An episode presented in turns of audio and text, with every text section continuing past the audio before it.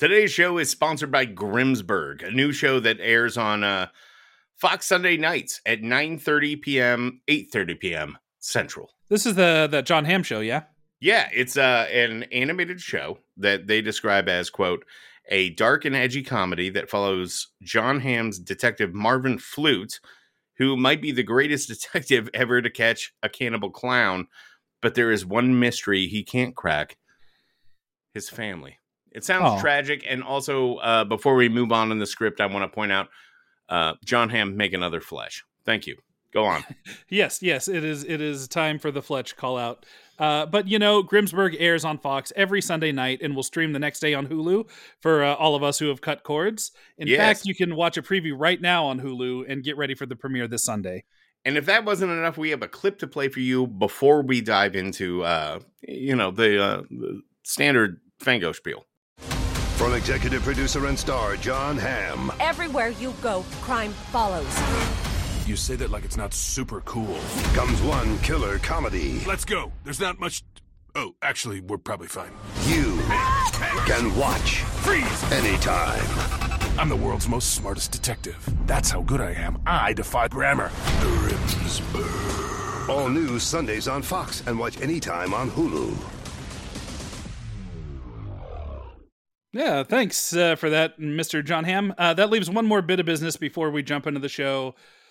Fangoria has been at it for over 40 years and is better than ever. This gorgeous magazine is highly collectible and is delivered right to your front door four times a year. Each issue filled to the brim with articles exploring every nook and cranny of genre filmmaking, past, present, and future, with all the most exciting journalists, filmmakers, and horror know alls to guide the way, including, from time to time, your incredulous, wonderful, fantastic Kingcast hosts. Did you say incredulous? Maybe, uh, maybe I wanted to, cut, Like, you know, cut us down can't just a believe little bit. we're the hosts of the King Cast. Yeah, no, I just I wanted to to bring us down to earth just a little bit. Yeah, I couldn't enough. I couldn't just give us all the, all the positives. I had to throw in one little like Yeah. yeah, yeah, that's about right.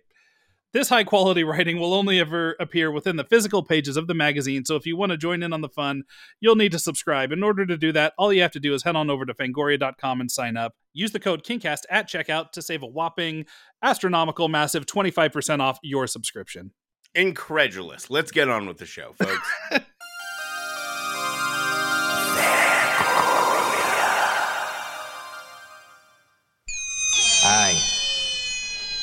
My name is Stephen King.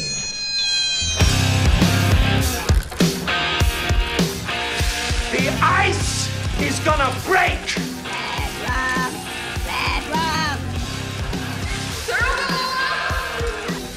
You guys want to go see a dead body? But sometimes that is better. Hello and welcome back to the Kingcast on the Fangoria Podcast Network. I'm Eric Vespi, and I'm Scott Wampler. and we are your hosts. Today's guest is a star of the stage and screen who first turned heads in PJ Hogan's Mental opposite the great Toni Collette, and has since made a name for herself on the big and small screens in productions like Picnic at Hanging Rock, 2018's Romper Stomper, and I Met a Girl. Kingcast listeners will most likely be a fan of hers after her leading role in the recent Evil Dead Rise, where she got to tangle with some nasty deadites. Her next film out is a mean little one woman thriller called Monolith, all about the nasty, terrible, no good profession that is being a podcaster. Uh, I shudder to think of such an undignified profession. Anyway, Hideous, yes. We mustn't. we, we you have no idea how bad it is behind the scenes. Yeah. Anyway, Monolith hits US cinemas and on digital this Friday, February 16th. And to tell us a little bit about the movie, as well as her feelings on Brian De Palma's adaptation of Stephen King's Carrie, we have Lily Sullivan joining us. Welcome to the Kingcast, Lily. Hello, hello. Thank you for having me. Yeah. I'm a fraud though, guys. I just have to pretend that I run a podcast, you know?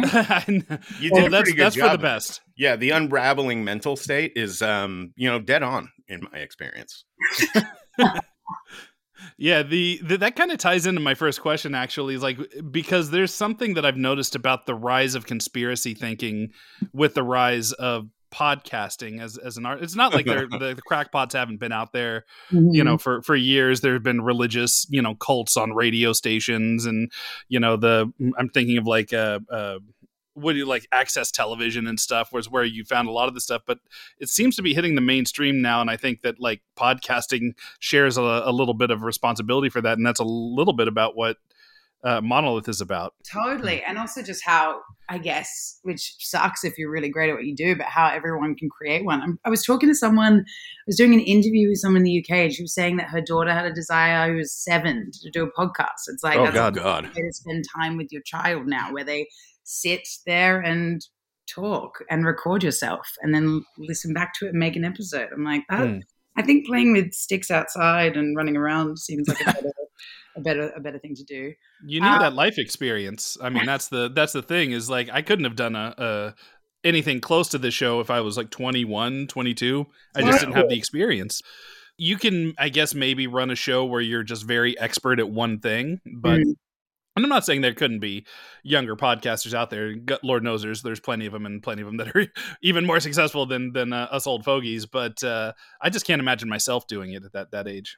No, and also I guess though thinking about like the conspiracy theorists around it and people getting out there and being able to just make noise, just so much noise in a sense that like also just I think even from shooting Monolith, which you know they actually did um, have the voices in my head. It was set up like it was a podcast. It was like the noise canceling headphones and just kind of immersing yourself in someone telling you a story. When you remove visuals, it's like the level of immersion I just found was so different than say staring at a deadite and in a ridiculous suit and action. In the end, it was just like listening to stories, and it's such an audio experience. And when you think about people like listening to podcasts, it's just your voice, and then they're just staring at a wall, and they're Right. listening to your subliminal messaging. No, I'm I'm while we're on the topic of conspiracy theories, I'm wondering if there is any conspiracy theory that you believe, Lily.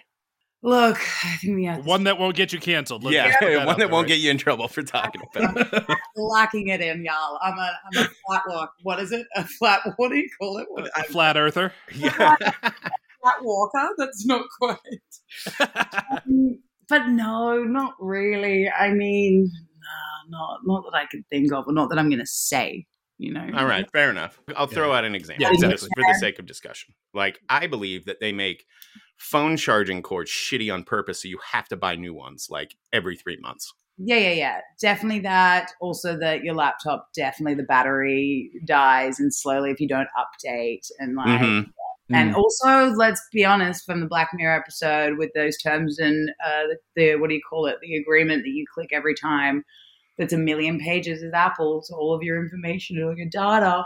I don't know, man. Yeah. and all. yeah. It Yeah, depends if you're dodgy, though. Really, that's it. yeah. I mean, there's there's a few a, a few like that out there. I think most people when they think of conspiracy theories, they think of like, you know, oh, it was really the the the the communist that shot JFK, and you know, there was full, the CIA was in in bed with blah blah, blah you know, that kind Mhm. of stuff. But uh, but there, you know, I don't know. There's especially your movie, and and again, it's I don't want to give much away here because there's so much of what Monolith is about is kind of diving into that conspiracy thinking. But you know, a lot of the the conversation around you know alien technology and is ali- are aliens real is this something else that's you know something beyond that is like a, a lot of that the conspiracy talk seems to be around ufos and uh, a lot of it i think is just the uh, desire to god please let there be something else out there besides us you know Exactly what I was about to say. I'm like, it's so boring to imagine if there's not. And you think of like the tiny freckle that we are within the galaxy. You're just like, come on. Also, like, Right. I love with Monolith where you just think about like a viral disease traveling through sound. I'm just so Yeah. about it.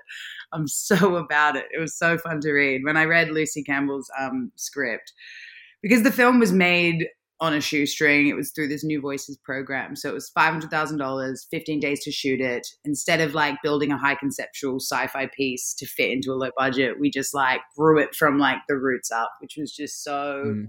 fun and exciting. And also using the podcasting format that you're like, look, we could actually, if people can listen for an hour, like which they might do now if we get there, you guys might call this after 20 minutes.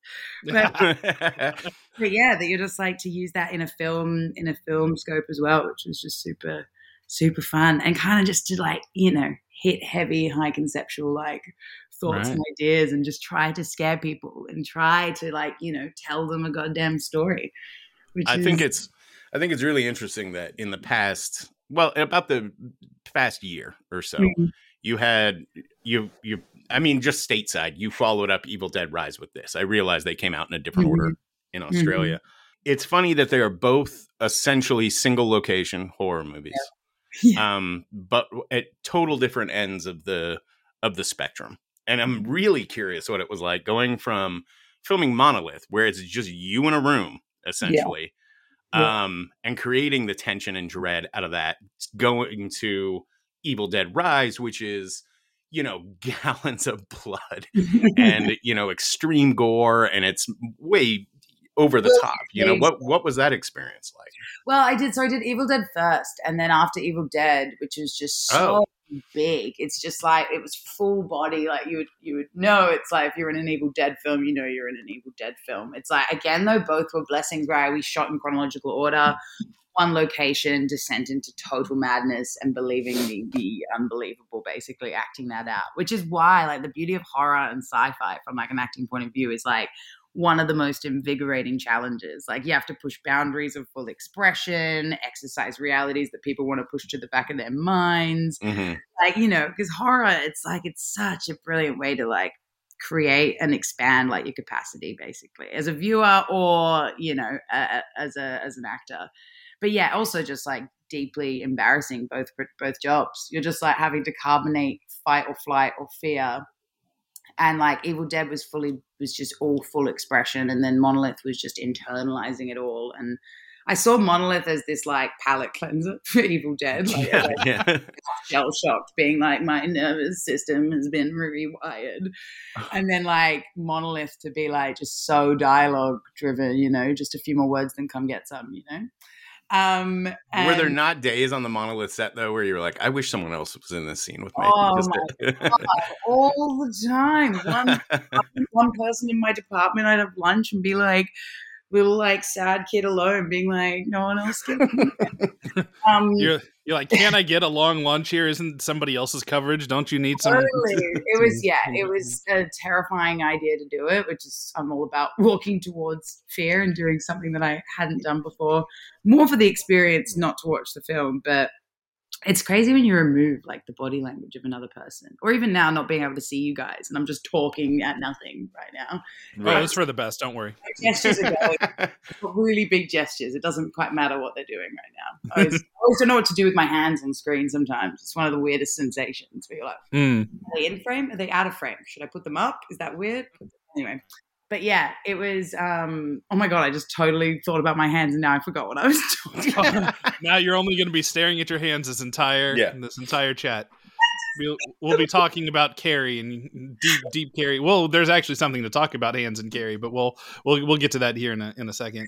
Um, one one thing I want to ask you as I have a friend who was an actress and she was in genre for a long time, but she led a uh, a movie called Severance. Um, and uh, her name's Laura Harris, and she she was in the faculty. She was in a bunch of really great things, and she Yeah. uh, she told me after making Severance that. Mm.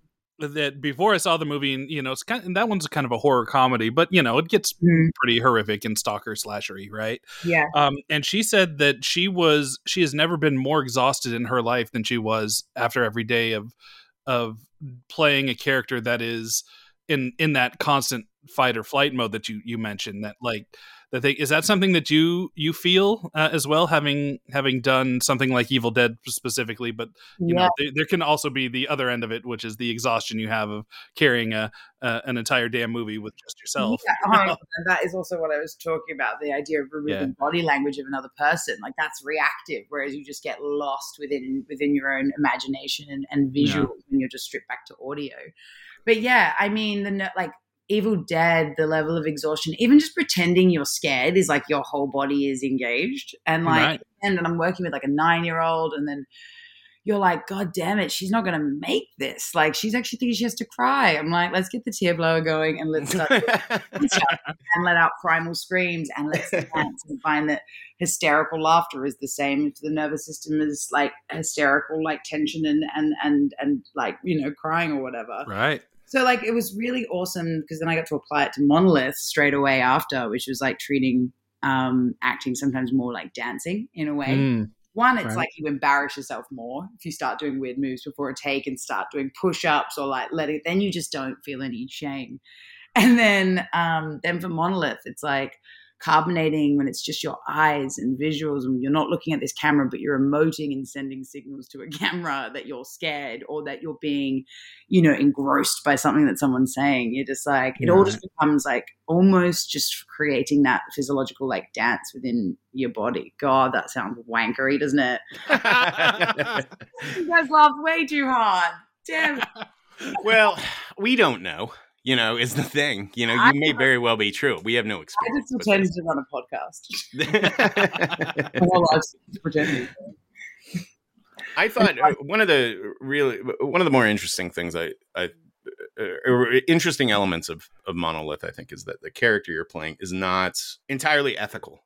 Mhm. You know, over the course of of the film. I don't have a question for this. I just thought that was a really interesting choice to Yeah. sort of have her continually making these decisions that are like, mm, you're kind of in the gray area right here. Like even recording people without telling them before they even started talking that they were being recorded. It's like such a Mhm. little thing, but it's kind of a big thing. You know, It's that really stuck out to me. And I, I don't know. I just thought that made the character more interesting than if you had been, say, uh, entirely ethical, a Boy Scout, for lack of a better term, or I suppose a Oh, Girl yeah. Scout in your case. Yes. yeah, I try to do everything by the books to salvage her career. Instead, it's like you're dropped into the world where she's like, and also doesn't even have a name. We didn't even have a name like for the Mhm. characters. It was just like Right. actually kind of entering this like self-loathing space where like she's trying to salvage her career after you know being fired for ethical misconduct, and now she's just like clawing her way back to relevance and like that that addiction to existing online, the addiction to having something to say, that like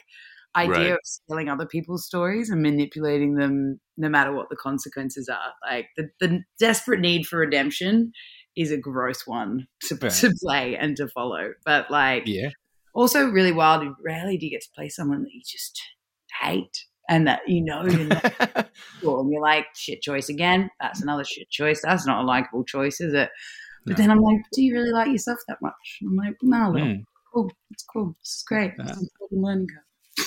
Well, well, it's interesting. I mean, I, I like the that you mentioned manipulate. There's like this manipulation, manipulative undercurrent for you know or theme to this entire movie, where she's manipulating her subjects. The obviously the audio that that that you're hearing is manipulating reality, and and it, there is something really. I don't know. It just it feels like that's just so in the forefront right now, where that that is you know word viruses are real you know anybody who's had a a parent or a grandparent that's you know become obsessed with fox news or you know or uh, you know fallen under the maga cult or whatever and apologies we're gonna garner i just garnered ourselves another few one star reviews Yeah, Scott, good job. some, some trump listeners but um you know but it's it's true i mean january 6th doesn't happen without you know without a Mhm. word virus going around. You know, I mean, that's it's it's so weird how that is such at the forefront. You know, and this is something that obviously was on the mind of your you know your writer and you guys as you were making this. Yeah, and also like just to not like to not forget the power of like narrative and the power of storytelling, the power of Right. uh, like how bendable and malleable truth is, and also just like people's conviction. Like people, just because it doesn't seem like truth, it's their truth, and so you're like Right. when you start exploring that weird word of truth, you're like. It is so malleable, and when there's conviction behind it, it's dangerous. You're just like, and all we do is absorb sounds and words, and then choose our own little you know, from our own set of experiences, what resonates for us more. Or like, Right. yeah, it, it was really fun. And Lucy Campbell just, again, for the constraints we had to make this film, it was just so great to just read good writing and like it's indulgent, but it's also just like, yeah, exploring stuff that definitely excites excites me anyway. And you're like the idea of just birthing the feral, self-absorbed narcissist within was really fun as well. Yeah. at the end of this film, but there's a birthing that happens. Some Mm. yes, there is. I don't want to say too much more about the movie because you know it's it is a slow burn, but it arrives at a very satisfying conclusion. I'll say that. But one thing I think people should know before going into this movie this is not a movie you can watch while fucking around on your phone. You know this this movie is very dialogue heavy, and all that dialogue is important to sort of unpacking the puzzle that this movie is. So I would caution any of our our listeners to you know definitely seek this movie out when it when it comes out on the 16th but uh put your goddamn phones down and pay attention to the movie when it when Watch me on my phone. Watch me on my phone. it's yeah, it's important to the story. God damn it! Yeah, a, uh, a person that I was doing an interview with, they watched it. They'd seen it at Fright Fest in London, and then they watched just to catch up again to kind of do the interview. They listened to it through their headphones, walking around the house, and just did the Mhm. full audio experience of Monolith, which was quite uh, interesting. I was like, oh yeah, I guess the film kind of would work until you get to the weird yeah, third act. Yeah, Yeah. um, but yeah. Anyway, thanks for that though. Appreciate it. Yes. And I, I would also like to add, I can't believe this was made for half a million dollars. I if you would have put a gun in my head, I would have I would have guessed I would have guessed you it was like five million. It, you know, it it, Oh, it looks it, great. it looks it looks great. So so uh, yeah, everybody seek seek the the movie out and uh, you know sit down, have a pleasant unpleasant experience. I will put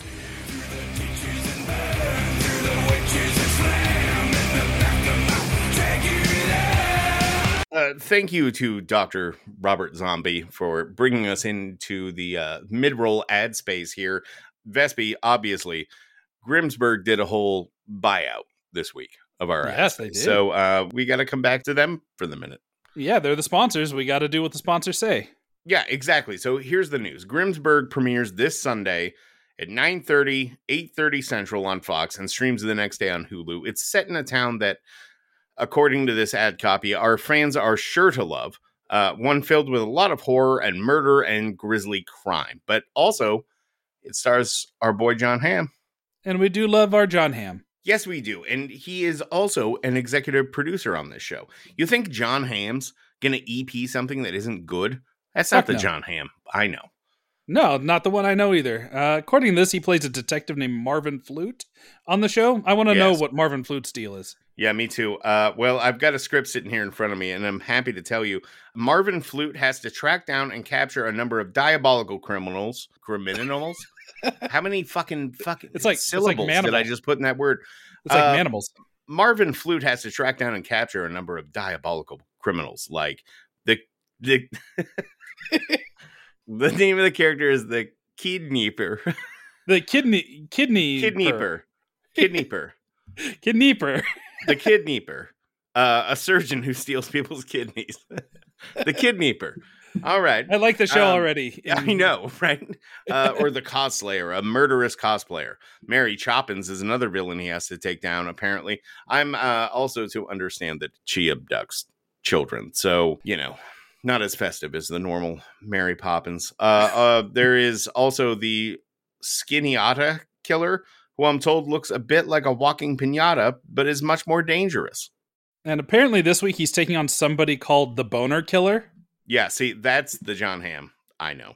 But don't take it from us, folks. Here's what the critics are saying about Grimsburg.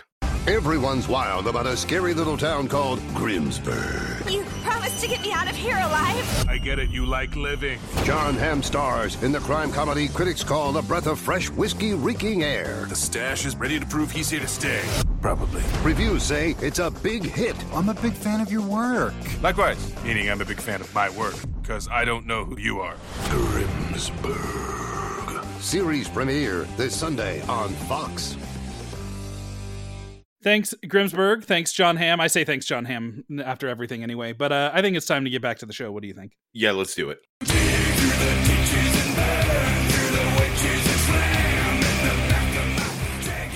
Lily, what is your Stephen King origin story? Stephen King origin story. I mean, the origin story would be my mom bought me it, and then I never read it because I didn't. It was a thousand pages long. Yeah, it's also going to end up a lot of like unpacking like the damage my mother did of just her love for horror and her love like science fiction and just being like, "You'll love this," and I'm like, "You're traumatizing me." But then it did work that I, I ended up falling in love with horror, and so anyway, didn't read it, but then watched it. What what age? Oh, I was probably 13. I want to say. Hmm? So you watched the miniseries version? Yeah, and then and then also then it was Carrie. My mom when I was 15, 16, I want to say. And Is that how she explained uh, the, the monthlies? Dude, Yeah. also the worst part, like my mom sent me to a like Christian like evangelist school, like hectic. She wasn't religious, and then shows me this film, and I'm like, trying to really scare me? It was just the closest school up the road. She's like, Christians are nice. I'm like, they are, but why would you make me watch Harry and then see them like at lunch? They're like speaking in tongues and being saved and born again. Jesus Christ. Yeah, mixed signals, mom. Mixed signals. Texas Chainsaw Massacre. Do you want to watch that? So was your was your mom also a King reader? Yeah, she was. She was, and and just crime. Like even now, before like bed, her, she'll put on like like murder mysteries, all those ones where it's like Sue was found dead in her house, rah rah, and you're like, she's like, uh-huh. night. I'm like, this is, yeah. you know, just, but yeah. And then also when I did obviously join like the Evil Dead universe, she was just so stoked. She was like, this is my dream. I'm like, this is. oh, that's so That's rad. awesome. It's Yeah. it's really interesting that you say this because we we seem to have a common thread. We've been doing the show for four years now, and and been asking all of our guests this question. And I would say the vast majority, eighty five percent or more, it is mothers introducing their Yeah. kid to Mhm. Stephen King. Yeah. Uh, every once in a while, we'll get a dad that that'll do it. Um, but uh, but it, it's it's really interesting how this seems to have been passed generationally through through the you know through the mother side of of things. I, I don't know. There's got to be some sort of really great like academic paper to be written about this. I I, don't know what that is, but it's, It's just just really dad likes re- it's just dads like reading books about World War II. That's why. so King's got to get on his World War Yeah. II uh, horror kick, or he missed the boat, I guess, in the heyday of the eighties. Yeah. I don't think I ever saw my dad read a novel.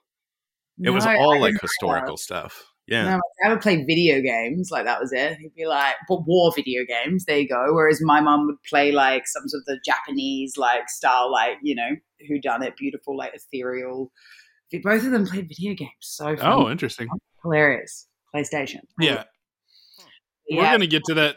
We're fa- fastly approaching that San Junipero episode of Black Mirror where it's just going to be video games and retirement homes. Yeah. It better be when I'm in there, I'll tell you that much. Agree. How am I going to get sane sit, sitting in a nursing home? I got to be, Exactly. you know, Take killing orcs or something. away. Yeah.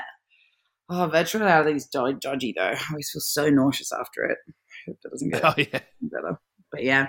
That's true. So your chosen title was Carrie, and does this go back to your, you know, being introduced to this at, at such a, a young and impressionable age that the movie kind of stuck with you?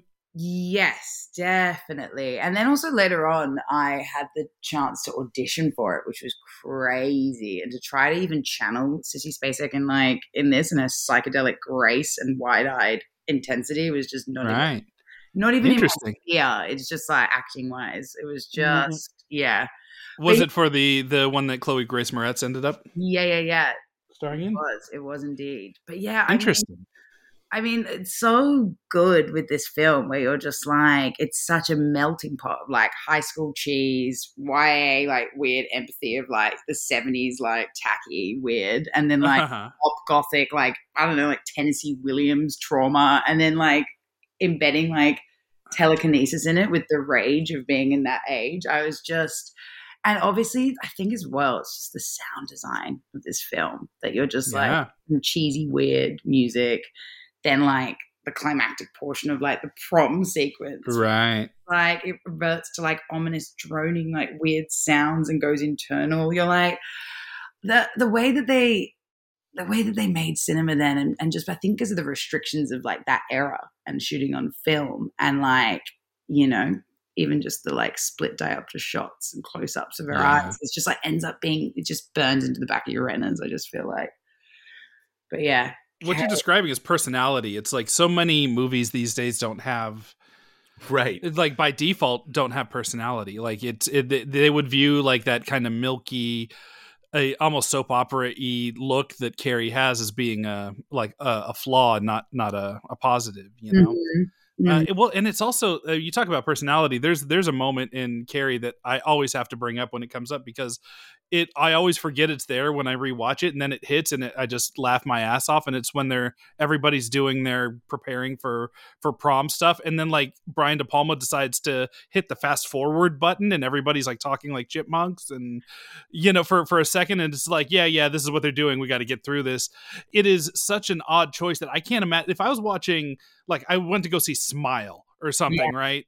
Yeah. Or Evil Dead Rise, and then suddenly Yeah. there's a scene where you just decided to fast forward through through a little like section to get get to the goods quicker or whatever the hell the creative choice was there. You know, I don't know. It is it is so bizarre, and I think that speaks to what you were talking about about how you know it's got that kind of uniquely 70s feel of the the that uh, the the new young hungry filmmaker group, the De Palmas, the Yeah. Coppolas, and all that were coming out at the time, and they were just really like, I'm gonna push this uh, uh, this art form in, into places that it hasn't been before. Yeah, and even like Peter Weir as well, who did like Picnic at Hanging Rock like back in the day as well, and like Wake in Fright, like hectic, weird, where you're just like the way they cut films then, it was just like, you know, whether it was because it was a limitation then, but then ends up being such an asset in the long run. I mean, maybe not. Maybe the kids who grow up with iPads and all of that jazz now are just going to be like, I have zero love or use for this world now. This just doesn't. Mm. I just have it doesn't resonate in any way.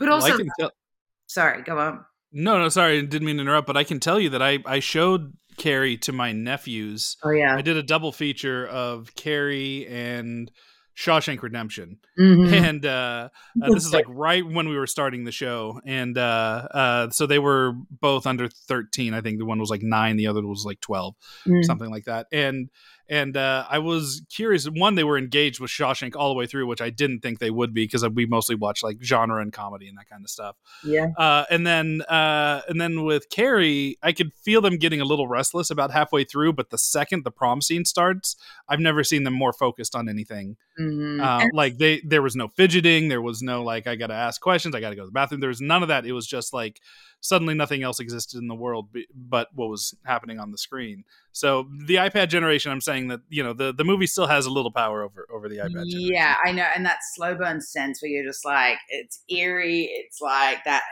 weirdly, like again, I found myself where there's the cheese in it, and you find yourself laughing at it, and then it's weirdly sensual and erotic. That I feel like a prude in it. I can't from, like the seventies. I'm just like, oh, oh my god, weird.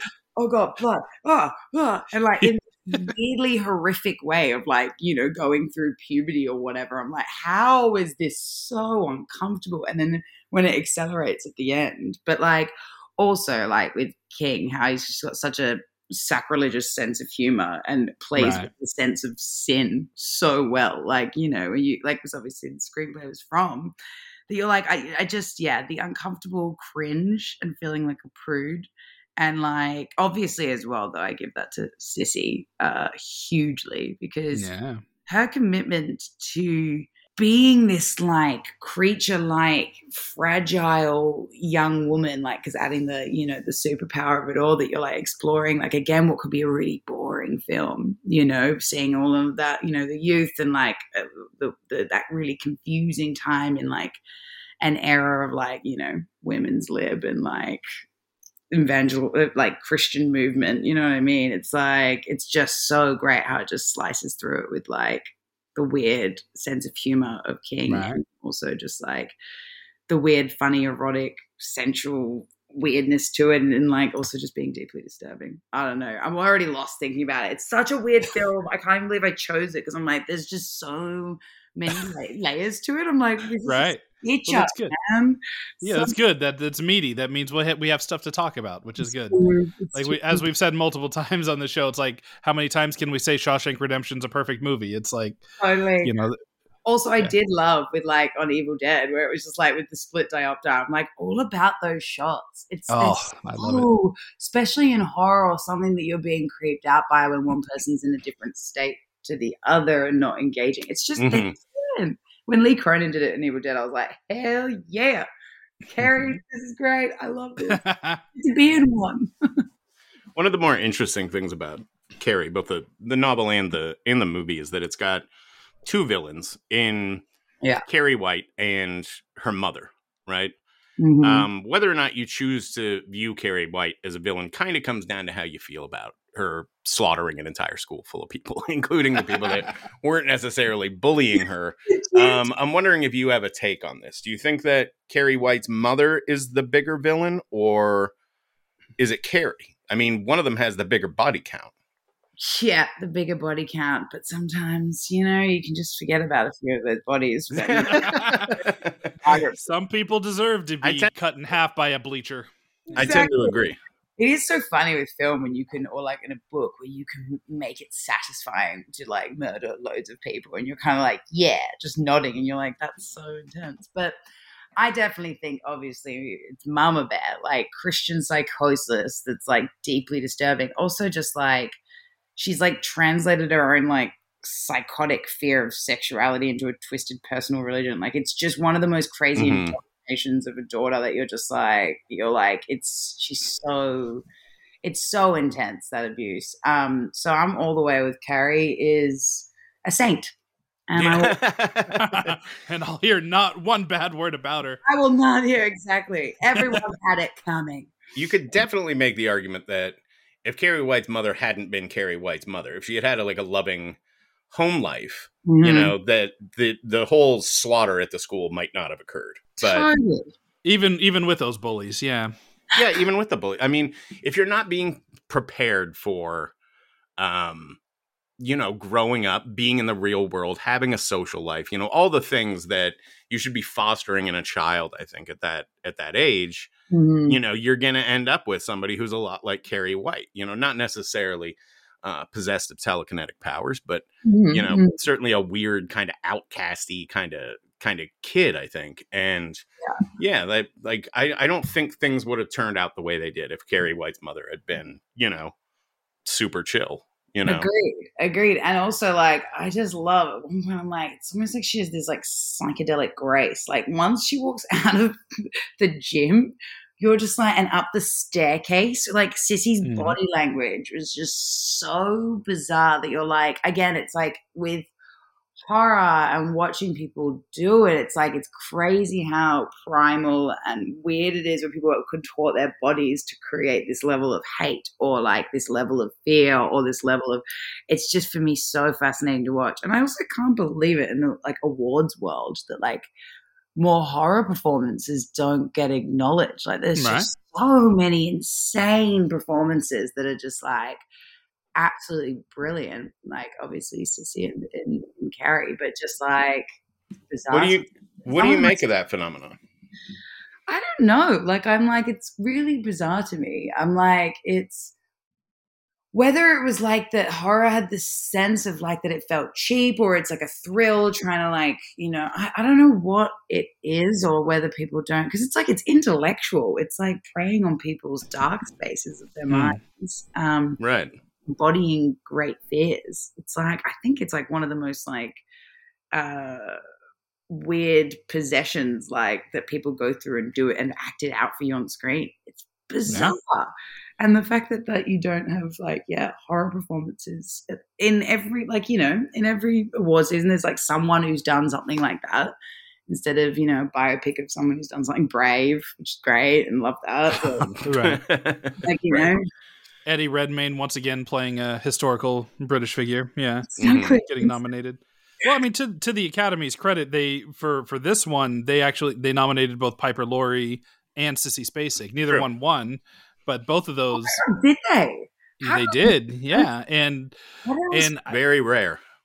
yeah yeah, and, and Kathy Bates was nominated for Misery and won, but that's the only uh, you know uh, winner. Yeah. And then uh, th- that era was really interesting though for the Oscars because you had almost back to back like we appreciate horror because Misery you know won the best uh, actress the Yeah. one year, and then the next year Silence of the Lambs swept. Right. Right. And and I you know, I remember as a kid watching the Oscars going, All right, it's my time. They're actually nominating and loving the movies that I love, right? And then uh, then they went right back to to, you know, go into the Stuff the, the the dramas and whatnot. But uh which we love, but also just like, yeah, also like the surgeons of horror. It's just like just bums on seat and communal experiences, especially after like COVID. Everyone's like, "Get me to the cinema. I want to hear right. I chew and throw his popcorn. I want to yell at the screen with other people.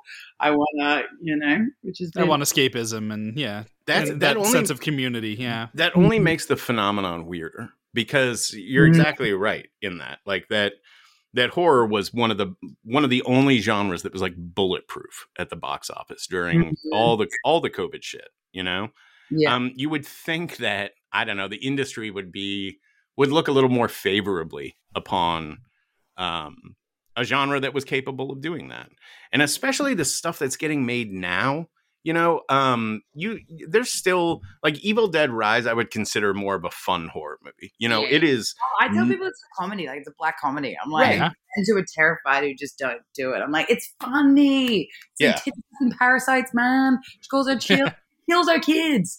They become It's- a spider. yeah Like, it's scary as shit but it's still fun you know but there's a lot of horror that's being made now that's you know it's about trauma and grief and you know like Like the Babadook, you know. Yeah. yeah like um bu- the perfect example jennifer kent i think should have been nominated for directing that and uh, i forget who the lead actress was in Um, that but she was uh, Essie Essie Davis, who's essie a davis fucking phenomenal phenomenal, fucking Mhm. brilliant. toni collette in hereditary So yeah, I was about to say that next, and yeah, You know, it's um I don't know. It just seems to me like we're due to move beyond that. And if if the Oscars are consistently worried about their dwindling viewership numbers, which is like that conversation's been going on for like a decade now it seems like. Right. Like maybe maybe it's time to change shit up a bit. You know, maybe people want to see this stuff represented. Yeah, and also how like you know mm. horror is such a great vessel to like explore you know political truths, religious tests, like emotional capacity. Like it's such an awesome genre to like play with actually things that are kind of all been done a million times and kind of can get a bit boring and spoon feedy after a while. And then make it like funny and terrifying at the same time. It's like it's the best blend. And it's like, again, even with Carrie, you're just like, it's perfectly blended where you're just like sitting back and laughing at it, but then you also feel kind of sick by what's happening in Mm, the right. story. Like you go to school, you're an outcast, people tease you. It's like, which is one of the most debilitating ages and self loathing and change. But then you just add like telekinesis to it and you just add that psychedelic spin that like, you know, horror and sci fi can bring to it. It's just such a great Right. way to, to eat a film. to me that there i mean there's standout performances from everybody. Again this is the 70s so you're having even people that have like three lines in it or like one of the guy one of the teachers is the guy from cuckoo's nest right? Like these amazing character I actors. know. So I that, just that watched are in there. Recently. So oh my god i love that movie so much. But there's three that stand out to me that i like to run by you lily and as a as an actor yourself get a, an idea of what do you think of their performances? Uh, one is nancy allen as chris who's the bully Mhm. um, I think that she does such a great job of showing hurt, like when she gets rebuked and like nobody comes to her defense, and when she's like getting slapped by the gym teacher or whatever. yeah. You have that moment, but she's also one of the most wretched people, and you want to see her get her comeuppance so bad. And uh, it- it- you know, and it's it's almost like the death she does get is is way too less than what she deserves, right? So being able to foster that level of, of like audience hatred, like what, what do you think of, of how she did that? Yeah, and also I think the scene between her and John Travolta, which lol, young John Travolta, so good. Where, like it's the slap in the face, like "Don't call me dumb," and then she's like this sex kitten, and then she's like, you know, like he spills the beer on her, and it's just to play this like wave of like sexist, weird, gross a beginning of a beautiful life of being abused as a woman in that era. Right. You're like where you're just this little dolly, and you just see how that's just that standalone scene. You're just like, oh, you damaged, damaged little peanut, where you're like just putting the lip gloss on over and over again. And then, like, yeah, also the slaps in the face are just so hectic in this movie of everyone just hitting each other. yeah. Betty Buckley slapping, Nancy Allen slapping, John Travolta slapping, everybody be slapping. You're like, okay, yeah. Also great that old films should always be shown because it just shows you the, the state and what was acceptable. Yeah, that's what's happening. Yeah, it's wild when you see it. I the day Prince died, I remember the Alamo Drafthouse screened Purple Rain, and I Yeah. went and, I went and saw it that night, and it was like there's a scene in that movie where he, he slaps Apollonia, and like you could tell the entire theater, who was very everyone there was a Prince fan. Everyone was there to mourn Prince, had seen Purple Rain a dozen times.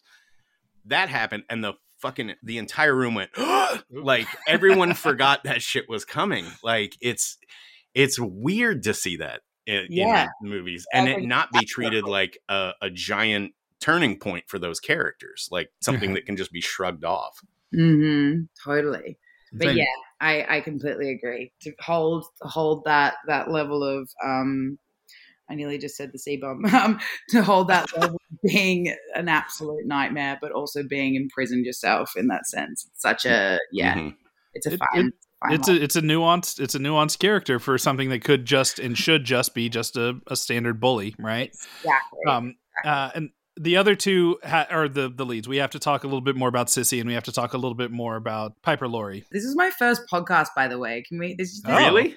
Literally this is i pretended to be a podcaster but I, i've never i've never just yarned on a podcast before It's super easy. All of this is just Yeah, sitting and bullshitting with people. Yeah, i made it i made it we did it. We, we're al- we're almost to the end, but uh, I want I want to get. Uh, I, I want to talk a little bit about Sissy Spacek. We've talked uh, a bit in general, but as as a, a performer, we we talked about not not knowing what to do with your hands, and like she does something so cronish and crone like with her hands whenever she becomes that blank slate uh, during the prom scene. Whenever whatever it is in Carrie White is gone, and it's just the the hate and rage that's left yeah she does something with her body there that like i don't think i've quite seen an equivalent to in, in modern times there's something about how she becomes a husk of a person yeah and that that like astounds me. As an actor do you look at that and go oh yeah i can do that. That's easy or do you look at that and go that's that's magic to me? That's magic to me. Like i uh, yeah i think that performance and that um even the way when she's so beautiful and they really dull her up that that even seems like a sellout but because of sissy's like gravitas and and commitment to being this real girl that exists inside her you're just like and sitting in the like even her smile as the prom queen before it all goes horrifically wrong is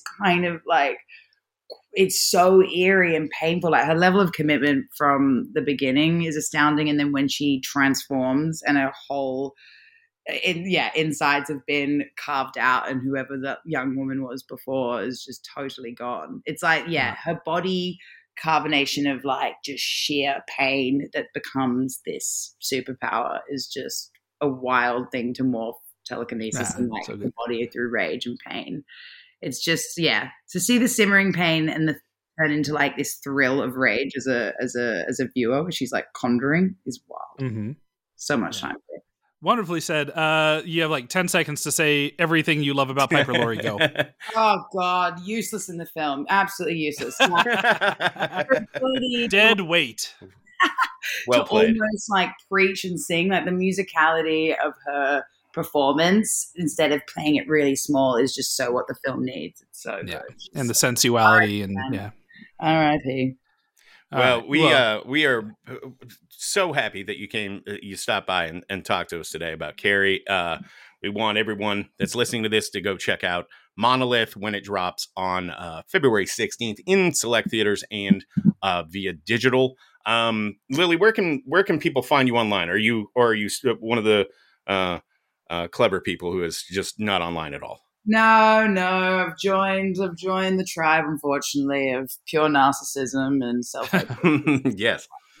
um, you can find me on Instagram, y'all. I don't know, and Twitter. Not that I ever really post, although I did reshare Stephen King commenting on Evil Dead, which was a pretty Oh yeah, that's right. Like, Yeah. yeah love that, love that. But yeah, Way to way to tie it in here right at the end. Well done. Masterful. First Masterful podcast, segue. and look, I'm a goddamn natural. Look at that. You- You could play one in a movie. Well, thank you so much for being here. This was this was lovely, and um, you know we wish you luck on whatever you do next. Amazing. Thanks for your time. Thanks for watching, and thanks for the chats. Many thanks to Lily Sullivan for joining us for yet another conversation about Carrie.